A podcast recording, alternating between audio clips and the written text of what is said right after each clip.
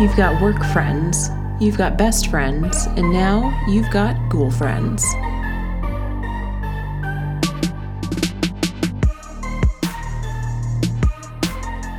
Hello, and welcome to episode 5 of the Ghoul Friends podcast. I'm Celeste, and I am actually down a co host for this week.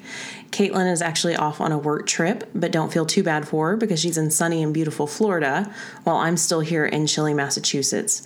So, with that said, I wanted to do something a little different this week and go back to one of the places we visited in our previous episodes. That's right, we're going back to Charleston, South Carolina. There's so many stories from this city, and to be honest, there's just an infinite amount of episodes we could do on the topic. But because it's just me this week, I wanted to do something a little different. So I've taken a story that I've grown up with and heard all my life and rewritten it in my own voice and tone, and I'd like to read it to you. So this week, I want you to get comfortable because we're going to Pawleys Island, South Carolina, where the fireflies aren't the only things that come out at night.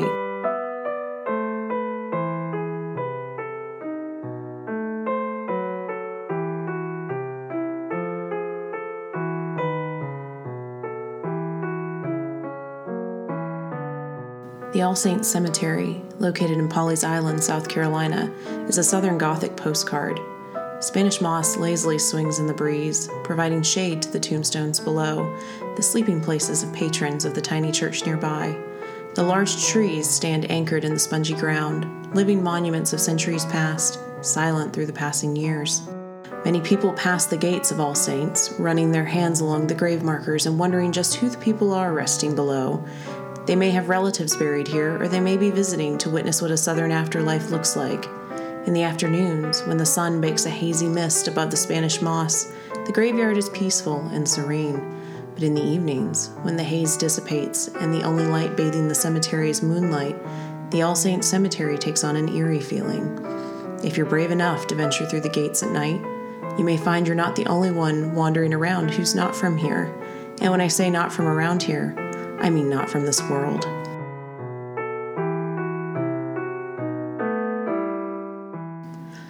Alice Flagg was born to a prominent father, Dr. Allard Flagg, and lived among prominent families in present day Murrells Inlet, South Carolina. While she grew up in a life of privilege, Alice lacked the power to make her own choices. Her life would be planned out by both her father and brother. Alice would be married off to someone of her class, and someone who could further the Flagg family's success. But as countless examples through history have proven, love doesn't conform to class or social stature. For her time, Alice committed the ultimate act of rebellion by falling in love with someone below her social class. And once her brother made this discovery, he took swift action to prevent the relationship from continuing. He convinced their father to send Alice to Charleston under the guise of attending school, but in reality, he hoped that being surrounded by those of her same stature might extinguish her affair. Little did her brother know that Alice's biggest secret was hanging around her neck an engagement ring delicately strung on a ribbon.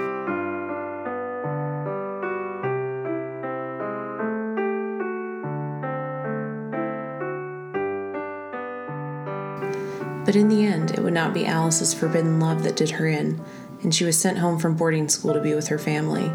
In those times, diseases like malaria or typhus were a certain death sentence. Alice spent her final days confined to a bed, feeling the weight of her secret engagement ring around her neck, and slowly realizing that she might die with the secret.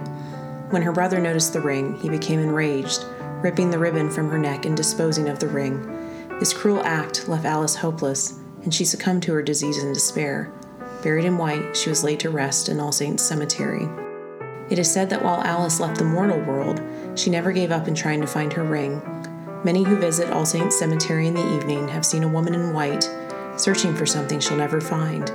Her sorrow can be felt in her mournful search and radiates among the tombstones long after she vanishes from sight.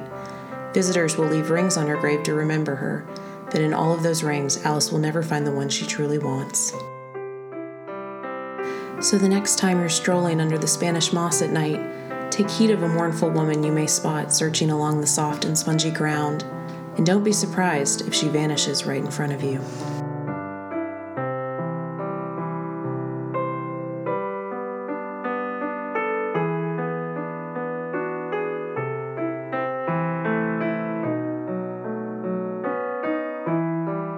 And that's it, folks. I hope you enjoyed the story and hearing about Alice and her lost ring. I do hope you enjoyed this kind of mini-sode, and please let us know if you'd like to see more of them in the future. Remember that there are a few ways you can get a hold of us. We do have an Instagram account, and our handle is at Ghoulfriends Podcast. We also have an email account, and you can reach us there at ghoulfriendspodcast at gmail.com. We'll see you next week, but for now, I'm Celeste, and I am your ghoul friend.